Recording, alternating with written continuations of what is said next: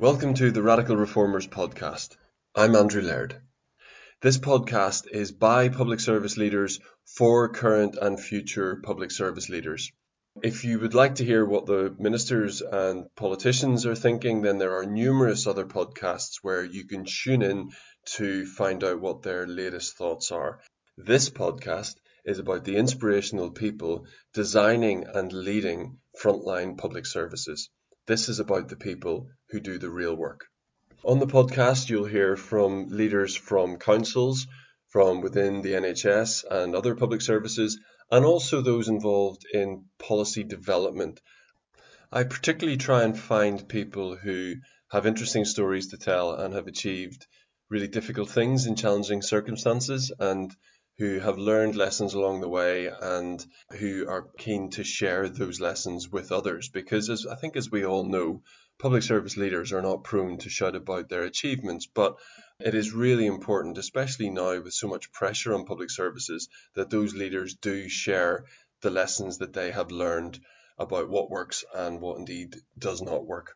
So I hope you enjoy it and don't forget to subscribe on the website or follow us on LinkedIn or Twitter to make sure you don't miss any future episodes. And indeed, you might want to catch up on some of the previous episodes.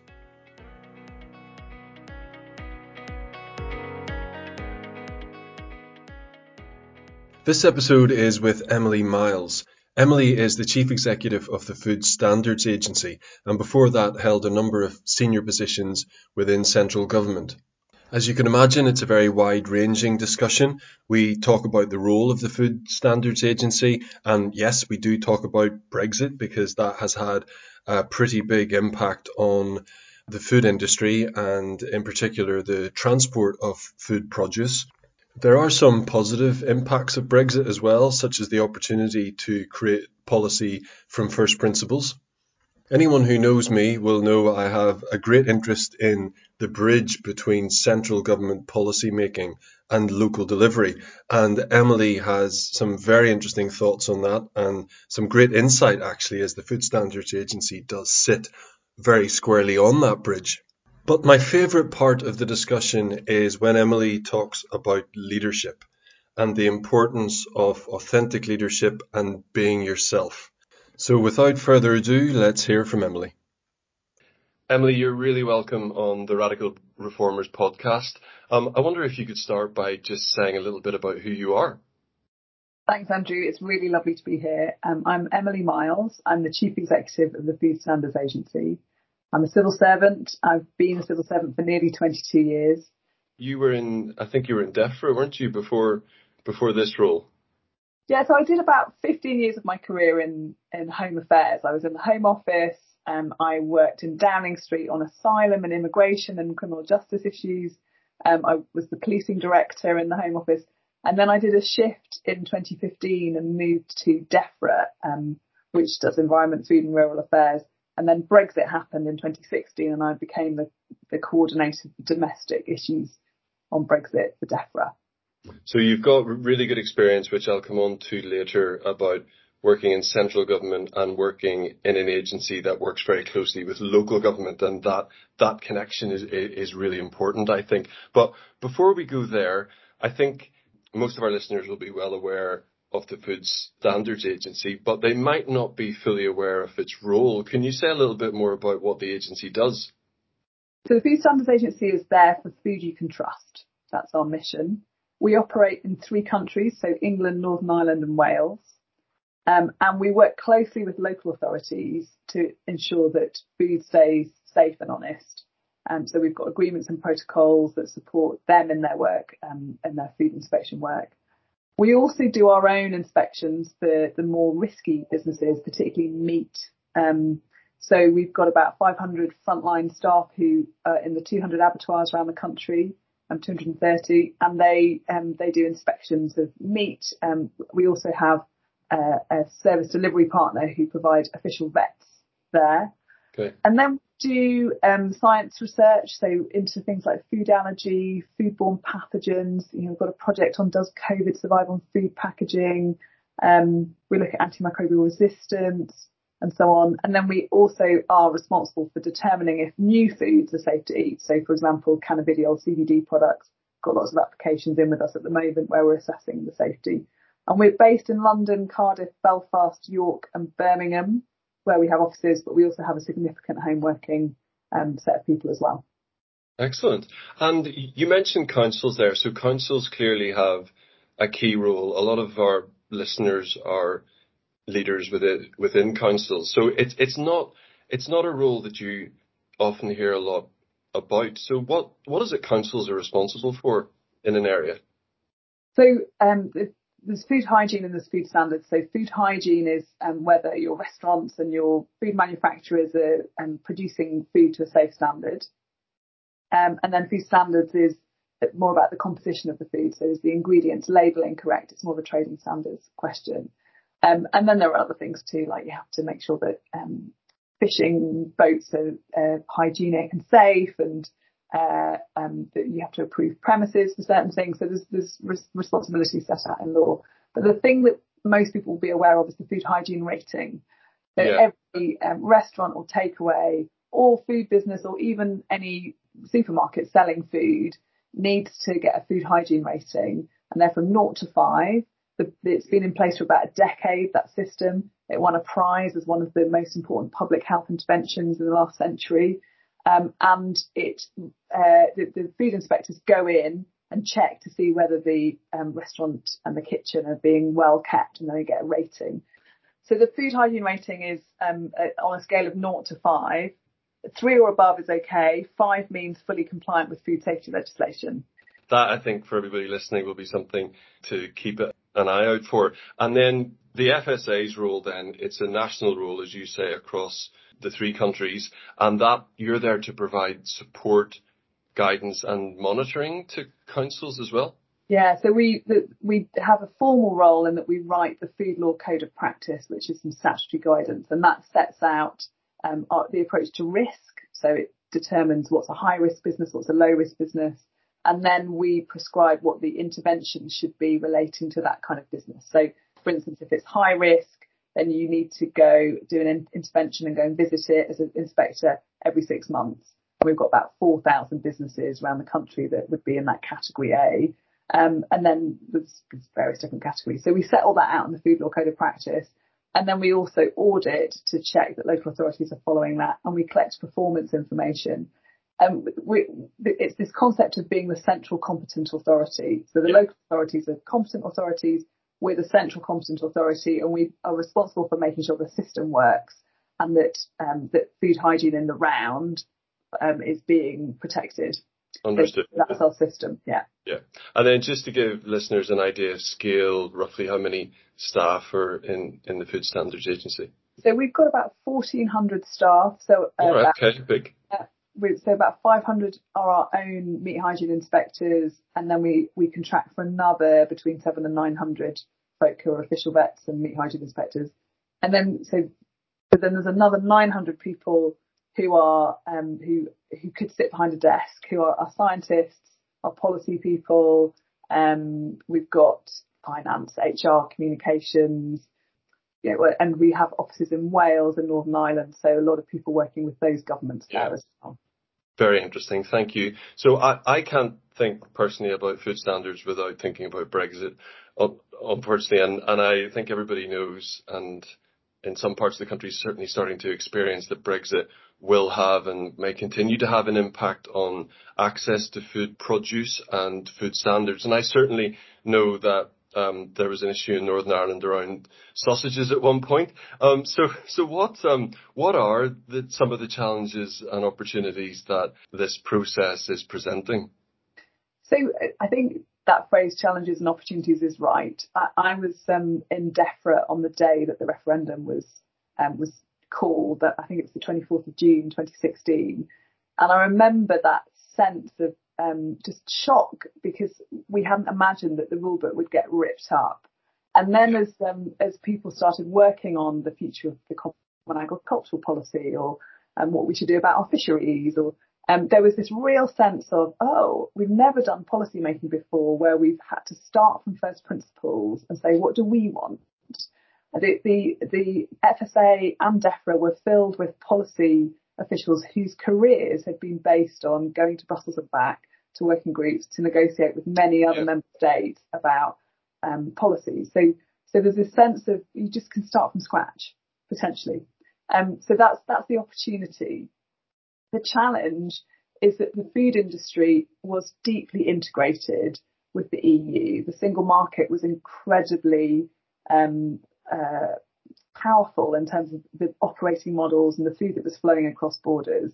And the point of the single market was that there was trust and mutual recognition, in effect, between these different uh, regimes in the different countries. And you didn't have to have checks on food going across the border to prove that it was safe. So now, um, uh, because we're a, a, third country, the UK is a third country to the EU, um, that means that the EU treats us as a more suspicious actor. Um, and it, it has got many more checks um, that it expects uh, food producers, food exporters in the in the in Great Britain to go through. And of course, that gets more complicated because in Northern Ireland, the Northern Ireland arrangements um, continue to be harmonised with the EU. So now product going from Great Britain has to, I mean, there's some exceptions that have been done, um, but in theory, they would have to have all the checks that a product going to the EU from a third country would need. Yeah. We we won't get into the minutiae of the, of the Northern Ireland Protocol on this. I won't put you through that, but yeah. Well, let me just mention the sausages because I think it's a really interesting example. The EU um, expects any product of animal origin to have an export health certificate on it. Um, so, for example, if you're a ready-made lasagna or if you've got a pepperoni on pizza um, or mozzarella on pizza, it's product of an animal origin, so it needs an export health certificate. And, and the certificate proves that health checks have been done, that information's been collected in the right way, and it has to be signed off by a vet. Now, the EU didn't have an export health certificate for fresh meat product uh, preparation, in part because pork fresh meat has a risk of trichinella, which is like a ringworm. Yeah. Um, and we in the UK, like most EU countries do, we have a testing regime for trichinella in abattoirs. So we make sure that, um, that there isn't trichinella in our pork products. But the EU treats third countries with suspicion. It just assumes you don't have that kind of testing regime. So it only allows third countries to import frozen meat products into the EU. The fresh right. products aren't possible. So that's where the sausages thing came about from. So th- this is very much computer says no rather than any genuine suspicion. That's right. And the EU would say, well, you're outside the single market. This is the consequences. The, le- the law is really clear. And the law isn't in a sense based on whether or not we have good testing regimes on trichinella. It's based on how they treat third countries. So yeah. a kind of principle rather than the practice. And that in effect is what the Northern Ireland Protocol negotiations are about at the moment, where the UK is saying, well, hold on a minute, you know, we can, we've got trusted trader schemes, we've got checks, we can show we're producing food to the same standards as it was um, before it yeah. was ready. I think that's just a very good example of you know, we're not. I'm certainly not going to ask or expect you to to comment on on on Brexit, and I'm not going to either. But just just the the complexities of seeing that process through. That's just one example of pork, and you know, think of all the other things which have to be ironed out and agreed. You know, to unpick a system that has been developing over decades. So yeah, no, it's a really good example, and I and I uh, appreciate you explaining that in in a bit of detail because I think for people, some people listening, it might think, why is this causing so much trouble or concern? But actually, that example shows exactly why. I think. And can I can I perhaps give another one um, where there's an opportunity because the way that the EU law has been designed over the last 40 to 50 years, which uh, is dominates about 90% of food law. So it's, it's all of our law on food has come from that EU multilateral process. Um, it tends, the approach tends to be very prescriptive on the face of the legislation. So it tends to write in um, particular aspects, for example, of the operating model that are in law. So, for example, in our meat hygiene inspection, it's very prescribed in law when, when you need a vet, when they need to show up in person, what exact certificate they need to sign, um, what particular checks they need to have done. So if you want to change any of that, we have to take primary legislation to do it. So it's quite inflexible. And it, it's very focused on input rather than outcome. So whereas a more British approach might be to define we, we want safe food and it's the responsibility of the food business to provide it. And then the detail of how that was done we could put into guidance or or, or um, yes. Uh, you know we could we could establish in a different way. So that's the opportunity is that you could create more efficient systems to get to the same yeah. outcome. But I think because the EU was this multilateral process, they tended to write everything down and be specific. Very interesting. Thank you. Um, I'd like to take a step back now and think about the connection between central and local government, which is required across across a whole range of policy areas. And I'm generally very interested in how to create effective bridges between central government policy making and local implementation. So the FSA is a national agency whose work is determined by central government policy, but the implementation is local in partnership with local authorities. So how do you make this work? And and I'm sure the the sturdiness of that bridge that you provide has been really tested over the past couple of years during COVID. It it really has, um, and also I think tested over the years of austerity. So if I look back to the funding that the FSA had in 2010, or the funding that local authorities food teams had in 2010, I'd say in the main we're probably at half what we were then. Certainly, I think that's true for trading standards, perhaps slightly less true for food hygiene um, inspectors. But in the FSA, we're, we're half the we, are half the cost. And so, um, what we used to do was a huge amount of liaison um, with local authorities. That tailed off a bit in the middle of the 2010s, and we've actually reinstated it a bit more because of COVID, and because we and actually virtual working makes it more possible. We can go to more meetings now um, around the country just by dipping into someone's Microsoft Teams call rather than having yes. to, to, travel. So we, I do think it's improved. But so liaison um, is is one very significant piece. We obviously have the the formal performance management piece that we do, looking at what interventions have happened, um, how many food hygiene ratings have been awarded, um, and so on. And then we have something called um, FSA Smarter Communications, which is a digital platform for communication and collaboration and resource sharing. And that gets into um, the email uh, inboxes of lots and lots of local authority officers working on food and feed enforcement. So those are the, the probably the, the main ways that we relate. And what are your thoughts on what the key elements of an effective bridge between central and local government are? Because for me, it's just so important that bridge. I think a lot of people in central government are fantastic at policy making, but not all of them have frontline experience and therefore can find the translation of policy into actual implementation quite challenging. Whereas some of the most effective and impactful central government civil servants I've worked with are people who have had frontline experience. So just in your role, I mean, what do you think makes for an effective bridge? Oh, um, it's such a big question. So it has to be two way. So uh, we need knowledge about how local authorities work, um, the skill sets, the kind of work, and in fact, my uh, regulatory compliance team is filled with ex environmental health officers and ex trading standards officers and, and, so on. So that kind of real deep knowledge and insight for how local authorities work is, is incredibly important. But it has to go the other way too, because because um, we have a national overview at the FSA, so we can see opportunities to do things differently. Um, we can see where things are inconsistent. Uh, we, we can we hold the question of the whole resources that the system has and the fact that it's not enough to do everything that's needed. So we're often making proposals and suggestions to improve the situation, which some local authority officers will be resistant to because it, it's change and it doesn't seem to make sense from where they're sitting. So yeah. there's, a, there's, a, listening that's needed on both sides, I, I yeah. would say. Um, I think there's, there's another aspect that would be great, but I don't think central government does very well, is joining up.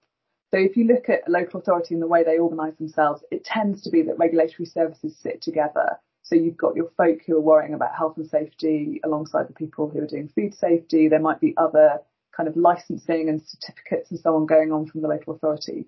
Now those regimes sit in completely different government departments. Yeah. And, and in, within central government, we don't talk to each other enough and we don't coordinate enough.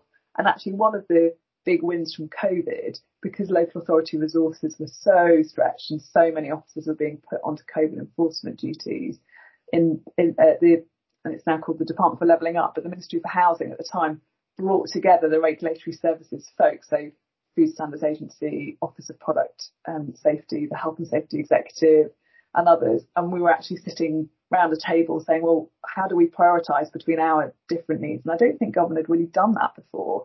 And we were able to say, these are the high priority things you must do as a regulatory services function, and these are the low priority ones, um, and get a joined up message. So for me, a, a good bridge should also have collaboration at the government end of it, not just at the local authority end of it. And that's the bit I don't think we do well enough. I think that's extremely interesting. There, um, qu- quite a lot of the work we do involves trying to get those go- government departments to, to bridge between each other as well there should be bridges everywhere, I think, and it's it's incredibly important that that happens. And your your example there of being around the table with different actors that you maybe hadn't been around the table with before, I think that's reflected locally as well.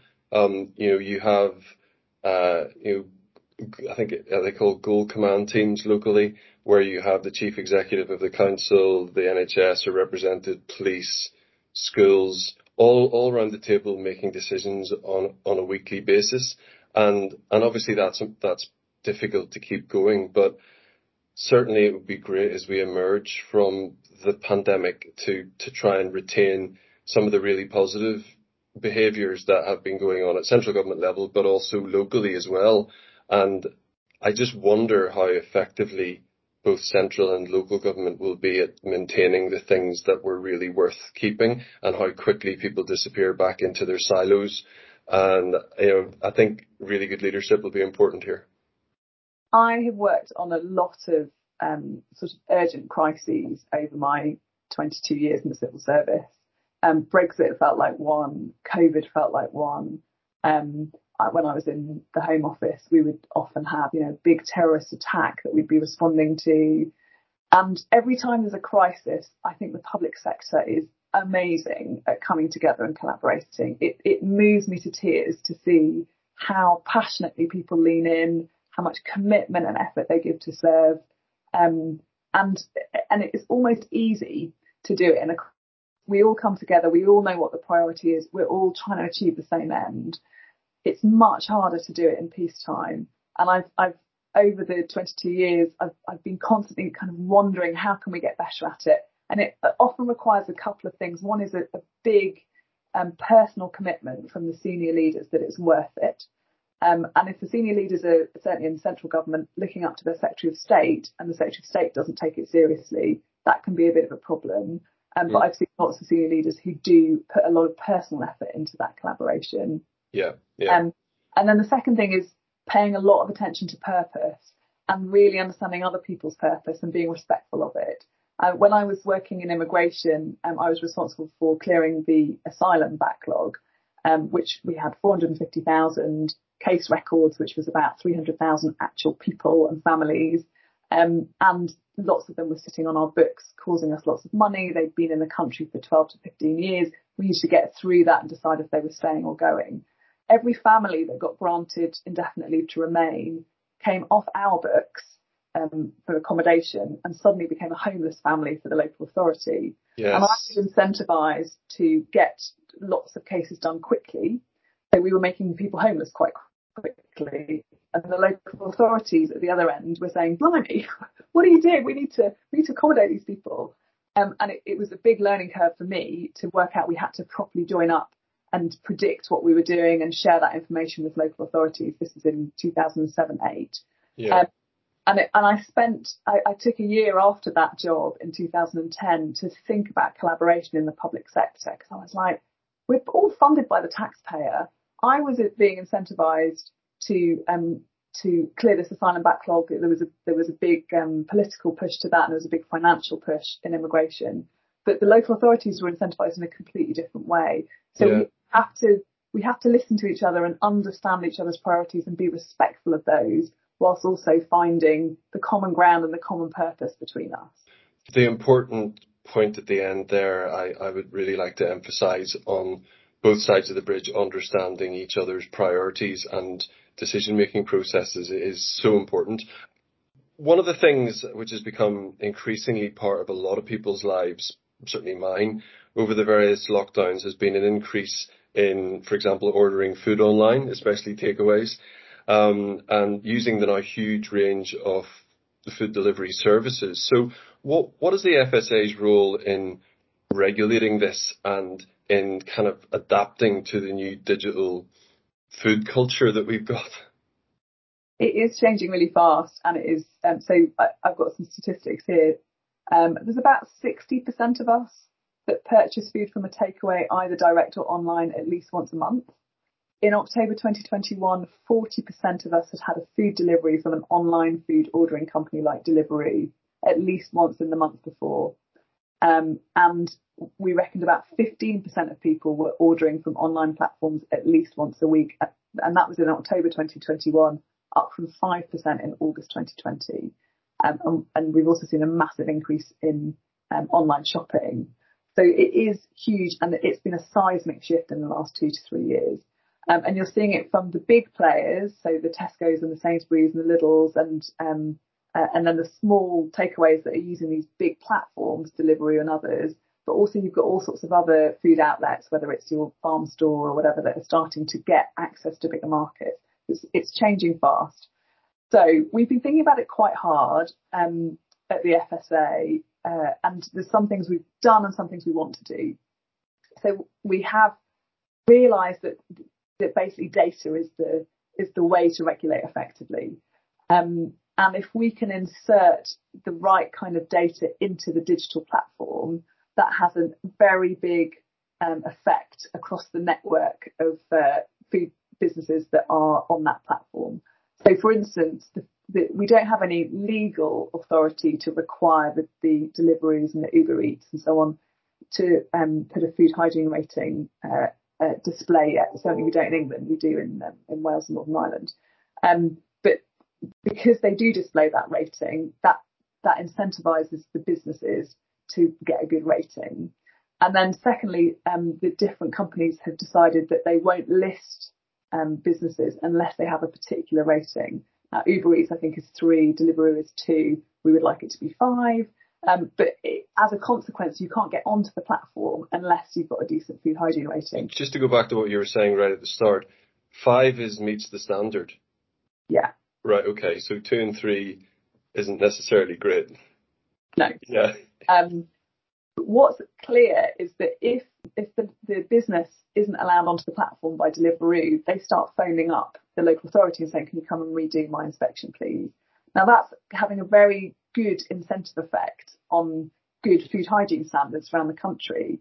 Um, and so we're interested in how to work with and through these digital platforms to have that kind of effect where you're improving outcomes um, and it makes a big difference. Now, if you take, for instance, the levelling up agenda, we know that the food hygiene ratings in poor areas tend to be worse.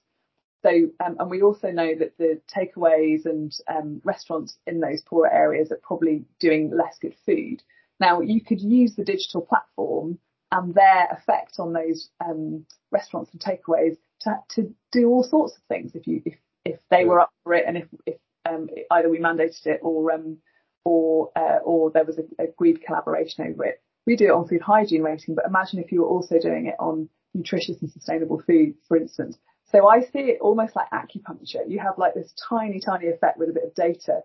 It have a huge effect across the whole network, the whole yeah. food system. That's very interesting. And then I guess the other thing is that with the increase in ordering food online, there are a whole range now of, are they called uh, dark kitchens or something? You know, where where it's not a restaurant, it's just probably in a warehouse somewhere where they're the sole purpose of this kitchen is to produce food for takeaway. And I and I, I imagine all of that needs regulated as well. Yeah, I mean, I actually think it's slightly misnamed. Um, local authorities tend to know about these places. Um, it's like another kind of food manufacturing company. They're just producing food to order rather than food that gets yeah. that gets packaged and put onto a shelf.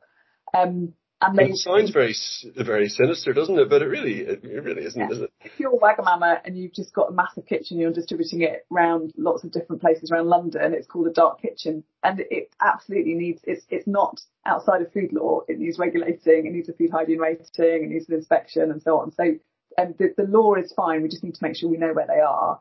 And again, digital tools can help us track them down. So, for instance, we did a pilot with um, with one local authority where we sort of mashed up uh, Google Maps information and a load of other um, information like delivery information. All of it was public data, and we were able to say, look, we think you've got some, some possibly some um, dark kitchens or whatever operating from a business park over here that you, we don't think have got a food hygiene rating. You might want to go and have a look, um, which was, uh, was was really helpful for the local authority, and they were able to spot it.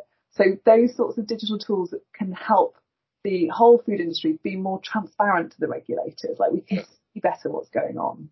Yeah, and just I mentioned the word sinister there. So you you you have a national food crime unit, which I was fascinated by, and when I was doing some research for this conversation, um, I found it very interesting and particularly some of the operations which are going on. Can you say a little bit about that because it's really interesting and it's certainly not something that most people would know about. The National Food Crime Unit was set up after the horse meat scandal. Um, it was a recommendation of Chris Elliott's review. And initially it was an intelligence gathering operation and it was working with trading standards and others to look at the worst forms of food fraud. And it was probably about 16 to 18 people. When Brexit happened, we bid to the Treasury for some more money and said we should turn it into a proper prosecutions um, capability. And it now is about 80 people, mostly folk who are ex investigators from the police or HMRC, um, some local authorities. So they, so they're, they're basically doing proper criminal investigations into the worst kinds of food fraud. Um, and their role is they, they detect, investigate, disrupt serious fraud and related criminality within food supply chains. And they work with and in support of local authorities often, but then they'll do the most difficult cases themselves. Um, so examples, We've done quite a lot of work on DNP, which is a non-food which gets falsely marketed as a dieting aid, and it's actually a poison which, when you take it, it heats your body up. Um, so you lose weight very fast, but often it overheats you, and then there've been a number of deaths. Um, so in December, for instance, one of our investigations where we'd had support from the police and border force and others led to someone being sentenced to 28 months in prison for selling um, DNP online. And then another example where we were working with um, a local authority where they led the operation was uh, was a meat one where there was a car wash. This is in Wiltshire, um, where a man had been using a bandsaw to cut meat uh, at a hand car washing business, and we were we supported the local authority in that, and he was convicted of 39 food hygiene offences, and he got 10 months in prison. How, long? Sorry, 10 months. Right. Okay. Right. So it was a custodial sentence. Yeah. Yeah. So for instance, he'd, he'd moved to a second premises to carry on his activities after there'd been a raid and an emergency shutdown at the first premises. So we were able to work with the local authority to identify and trace online sales that had been going across the UK from that business. So we've got that sort of investigative capability, which a local authority might not have, where we can come in and support them. Wow. No, that, that is very interesting and I particularly appreciate those couple of examples there. I want to talk a little bit about leadership and culture. So you've already mentioned some of the things which are important to you, like communication and understanding the different, you know, priorities and processes of, of the different players. But you've held leadership positions in the central government uh, as a director general in DEFRA and now in the Food Standards Agency as the chief executive. So what approach do you take to leadership and what do you think makes you an effective leader?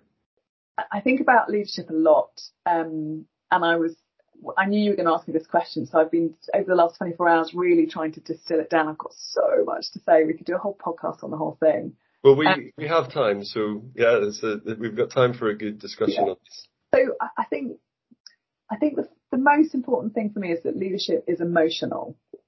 And we talk a lot. I've done all sorts of leadership training over the years. The civil service has done some great investment in me. I've learned a lot about things like adaptive leadership and situational leadership and, and, you know, it's quite intellectual. But I think the more time I spend doing it, the more I realize it's an emotional thing. And, and it's partly because you're wanting to connect to people's emotions. in in the organisation that you're leading. So if you can, you only come together as a group to work together to do something collective that you can't do on your own. And for example, in the Food Standards Agency, we're doing food you can trust. That's what we're here for. And that we want food to be safe. We want it to be um, what it says it is. And we're just about to say we also want it to be healthier and more sustainable. And those things are our mission, but they're only um, a good mission if people connect to it emotionally. It's the thing that we're emotionally invested in that we're collectively doing together. So, so the why, connecting to the why is an emotional thing. And then I think how we do it, the values are emotional. Now I joined the civil service and we have these four values in the civil service code. So impartiality, objectivity, honesty, integrity. And there've been moments in my career where th- those values have been challenged and I've had to sort of come back to, well, how does this feel? So, you know, times when I've had to tell a Secretary of State that he can't procure the thing he wants to procure because we haven't followed the proper procurement process and I've had to stand my ground on it. Or um, times when I or when I was working in Downing Street where my, I was would prepare Tony Blair for Prime Minister's Question Time and my main effort each week was to make sure that what we said was completely accurate because misleading the House of Commons was a resigning offence. So like the honesty bit was incredibly important to me and I would spend lots of time sort of making sure I properly understood the bit of briefing so I could explain to the Prime Minister that if he said that, it would be misleading. So that, and that's an emotional thing. It's like if it doesn't feel right, if the values aren't right, then um, th- then that's what's going on there. And then I, the, the third bit about the emotional piece is we do we do this collective work in relationship with each other. We don't do it on our own. We do it in partnership. So how we feel about each other um, and having those strong relationships where we trust each other becomes a part of my job, I think, as a leader to try and create an environment where that's the case. And that's why I care so much about inclusion. Because if people don't feel safe, if they don't feel they can be themselves at work, if they feel like they have to disguise, you know, a bit of their identity, um, then then they they're not trusting their colleagues, and we can't do that work together. So I think that's the first thing is that it's, it's emotional.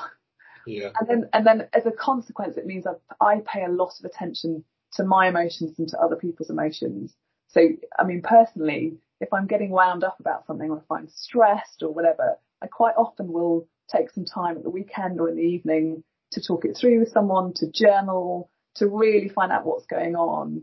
Because usually the emotions are quite a clue to me about what's going on in the system and how I need to attend to, to something. Yeah, it's, it's your, I'm a big believer in gut feeling it's based on all the wiring in your head, all that experience, all that. If it doesn't feel right, it's worth some extra thought. Exactly. And then there's also times when your emotions get in the way. So yeah. if I think about, you know, when I was having to challenge that Secretary of State over a bit of um, dodgy procurement practice, there was a bit of me that was afraid of um, of getting it wrong and um, the, the Secretary of State not believing that I was good at my job. So this desire to impress was going on. And I had to really pay attention to that and notice it and go, right, this is this, I can't let this emotion dominate my interaction at this moment. I can't let my fear of um, rupturing this relationship in effect get in the way of doing the right thing. So it's like paying attention um, and that fear of failure uh, was was very important. And to the point where at one point I realised that I was so afraid of getting things wrong that I needed to go and get used to getting things wrong so that I could like lance the boil.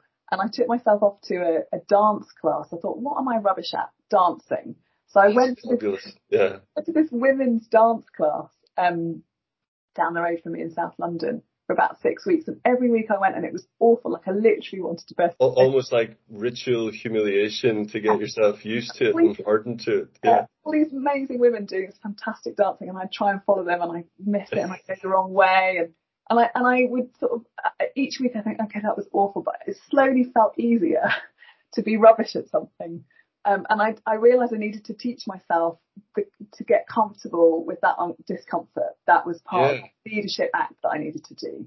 That's a really powerful story. And I think certainly in, in my work, it's very, it, it's very difficult. We, we work with central government departments, with councils to help them do difficult things. And, you know, quite often mistakes are made well-intentioned mistakes because simply the path has not been trodden yet and mistakes happen. And I mean, if you look at uh, anything significant that's ever been achieved, it wasn't a perfect path. And I think that there is sometimes, or at least traditionally, maybe this is an outdated view, but within the civil service that it, it was better to avoid mistakes than to reach for, than to overreach and make mistakes.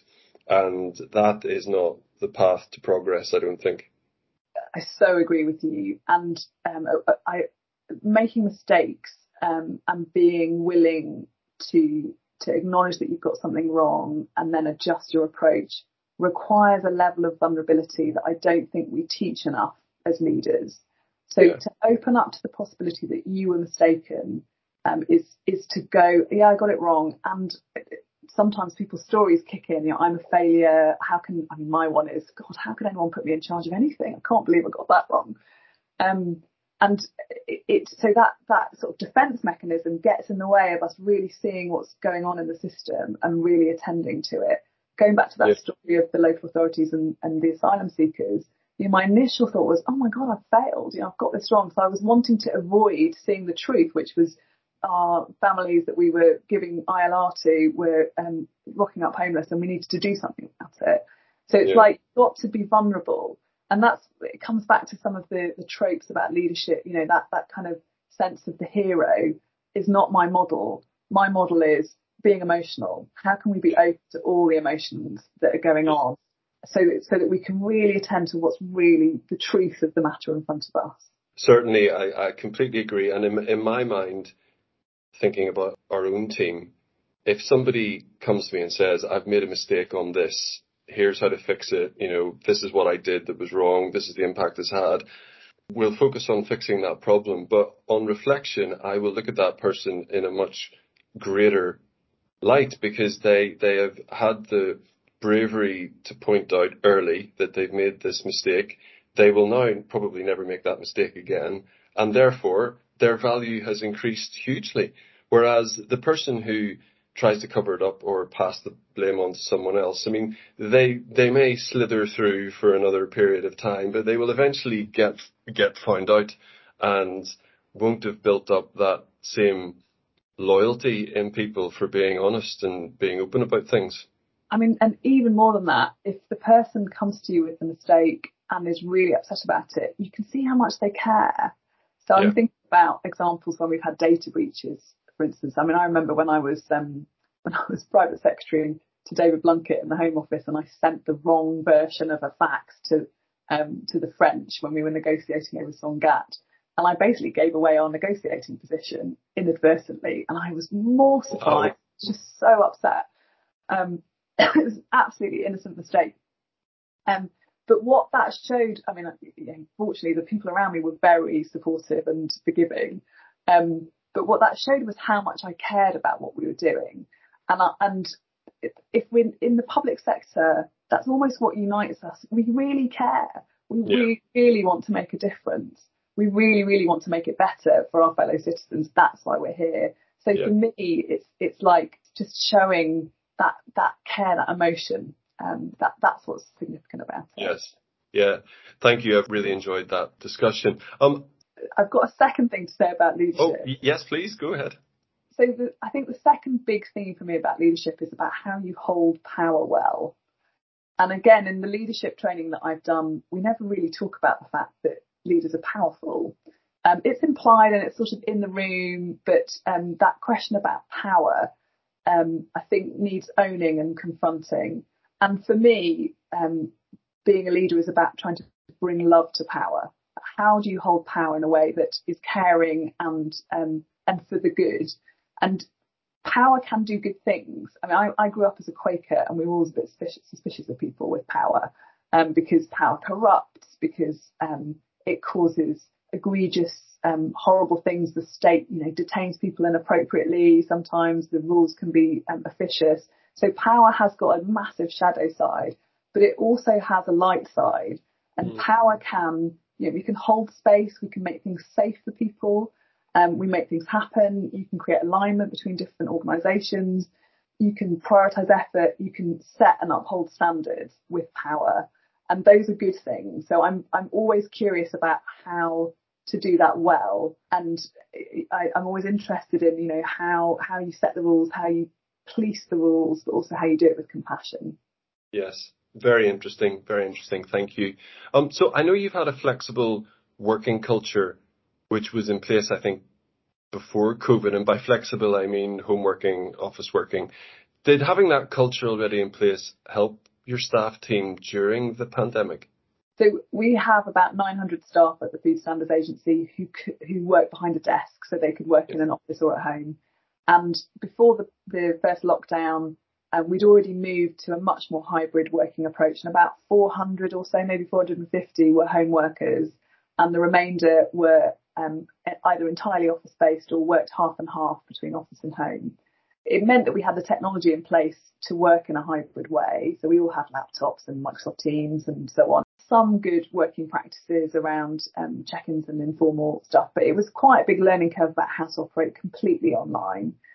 Um, we now, we, as we go back into the office, and in fact, we're insisting people go back to their contracts, so office-based contract, multi-site contract, or home-based contract from the 1st of April. So we'll see people using the offices quite a bit more after that point. Mm. Uh, what we found is that a lot of our staff have chosen to switch contracts, and they're allowed to change every six months, up to every six months if they want. So they've switched off um, a multi-site contract into a home working contract, or they've switched from an office-based contract into a multi-site contract. And in fact, that's what I've done. So I now am contracted to work two and a half days at the office a week and then two and a half days anywhere else, um, which yeah. could be anywhere else in the country or home. Um, and because we're a national organisation, it works really well for include for geographical inclusion. So I've got loads of staff in Northern Ireland, I've got loads of staff in Wales. And when I meet the new starters every month at a coffee, I meet people from Cumbria, from Cornwall, from Wiltshire, from um, Norfolk, who have come to the FSA partly because of our home working and flexible working offer. And again, going back to the levelling up agenda, I love the fact that we're giving these opportunities to mm. people from the far reaches of the UK to work for central government department on something of national scale. I just think that's amazing.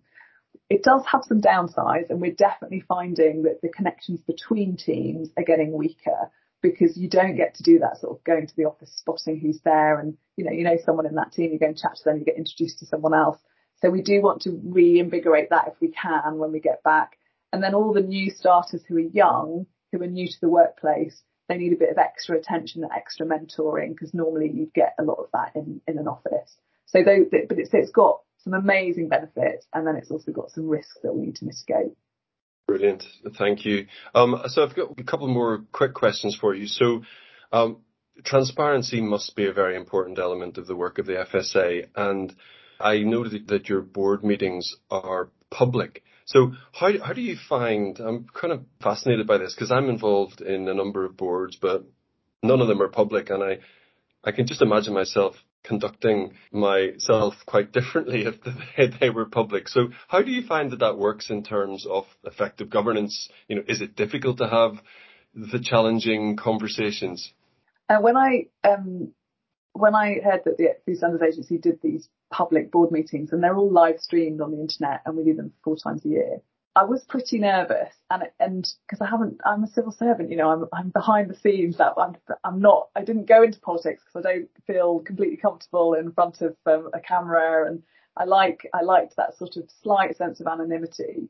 Uh, but the, going back to the emotions the principle of it I really cared about and in fact I was a, um, a trustee for the Joseph Rowntree Charitable Trust for 19 years and which is a Quaker trust and we funded um, the Freedom of Information campaign to introduce the Freedom of Information Act, and I was always of JRCT's work. So here was I kind of going, right, I believe in transparency. I have to, I have to live this now. And so I've got used to it. I've been doing this job for two and a half years. And now, um, what, what I realized was after the first couple of meetings, I was watching the chair who was chairing the meeting and I was really impressed with how she was doing it. And the main thought I had was, she really is being herself. She's mm. really making jokes and saying um, saying the things she's thinking, which I would normally get from her in a normal meeting. So that was my note to self: was be me. Yeah. Um, so that's that's my approach. Um, I, I am possibly a slightly slicker than than I would be in a normal meeting, and slightly less sort of bumbling. But I mostly am trying to be as authentically me as I can because yeah. I think that's what lends itself to a decent conversation. We do a lot of preparation for the meetings. We spend a lot of time thinking about what we publish to put into the public domain and then what the debate is going to be. But we try very hard not to pre-cook it. So almost so, to the point so, where. So the real meeting doesn't happen before the actual meeting. Yeah. So, and to the point where um, sometimes some of my teams will kind of say, oh, could we just have a pre-brief with the board so they understand X, Y, and Z? And we'll say, no, if there's questions to be asked, they'll do it in front of the camera. That's the point of the, the board discussion. Yeah. yeah. Well, I mean, it, it also encourages people to make their briefing papers for the board more compelling and more persuasive, I suppose, as well. Um, very interesting. Thank you, Emily. So as a final question, which I, I ask everybody, what, what bit of advice would you give to someone working in the public sector or in a charity or a social enterprise who wants to make an impact in the way that you have? Basically, you have to be you and not anyone else. Which follows on from your previous point. Yeah, authenticity. So, and it's, I've wrestled with imposter syndrome over the years. Um, I remember when I, I got a temporary promotion in DEFRA, so I was acting director general um, and I was fine with it for about four or five weeks. And then I had one incident where the minister disagreed with my advice and I just, it just knocked me back. And I went into a big panic and I privately was thinking, I should, I should never have got this job. This is just such an error. No one should trust me to do this. I don't know what I'm doing. I can't hold my own. I don't know how to stand up for myself. You know, big story. And then, and I, fortunately, it was just the day before I was going on holiday. So I was spending a lot of time with my husband over the next couple of days. And in the end, he was like, why are you trying to be like someone else? You know, a, an assertive, aggressive senior director general in the civil service. You, you are a bit more sensitive and a bit more thoughtful and you will have a conversation then go away and think about it and come back later and say and sort of ponder it. You don't have to be completely driven the whole time. You just need to be you rather than someone yeah. else. And it was a real light bulb moment for me. So I realized I needed to stop trying to be like these other directors general or these other directors that I saw around the place who I was perceiving were a particular way, you know, particularly assertive or particularly um, intellectual or whatever. And I needed to acknowledge that I had skills and capabilities that were good for the job and that I had been appointed to it because I was good at it. And I needed to stop trying to be them and just be me because that's the only thing I can do is be me. I can't be anyone else. So that just, and, and it's, it, it, it seems so obvious, but it's just so important because yeah. We all bring our own perspective, skills, insights into our work. And it's what makes it a rich, extraordinary thing to do this, this exercise of collective endeavour that we do in the public sector. And if we were all the same, it would, we just wouldn't do it well. So we've got to be ourselves. I think that's, that's my big message is you be you. Great. Emily, I completely agree. Thank you so much for your time. I really enjoyed it. Thank you very much. Well, I hope you got as much from that as I certainly did. There's a couple of things I want to pick up on. The first is around the bridge between central government policy making and local delivery. Some of the points Emily makes here are critical. The importance of open and clear communication, understanding the priorities, often differing priorities and incentives between central government and local government. And it strikes me that this would all be a lot easier if there could be lasting relationships between public servants at the local level and central government. But in central government, people move around so much that it's really difficult to put those lasting relationships in place. In terms of the technicalities of the bridge between central and local, I thought Emily's example of when she was at the Home Office and the transfer of a person from asylum seeker to essentially being homeless and the responsibility transfer from central to local government, I thought was a fantastic example of where it doesn't always work as it should. The other area I think worth highlighting is Emily's comments around honesty, being authentic, being yourself, being vulnerable even, and being open to making mistakes and accepting that that is part of progression and part of achievement. And on reflection, I was thinking, is that an easier thing to say when you have made it, when you have made it to chief executive or director general. But then I was reflecting that a lot of the younger public servants and consultants who I work with, who have certainly not made it to that level yet, the really good ones are authentic. They are honest and they allow themselves to be vulnerable and to make mistakes and admit to those mistakes. So actually, when I reflected on it, I thought that that was fantastic advice for everyone, regardless of what level they are currently at. So that's it for this episode. Thank you very much for your time. And don't forget to register on the website or follow us on LinkedIn or Twitter to make sure you never miss a future episode.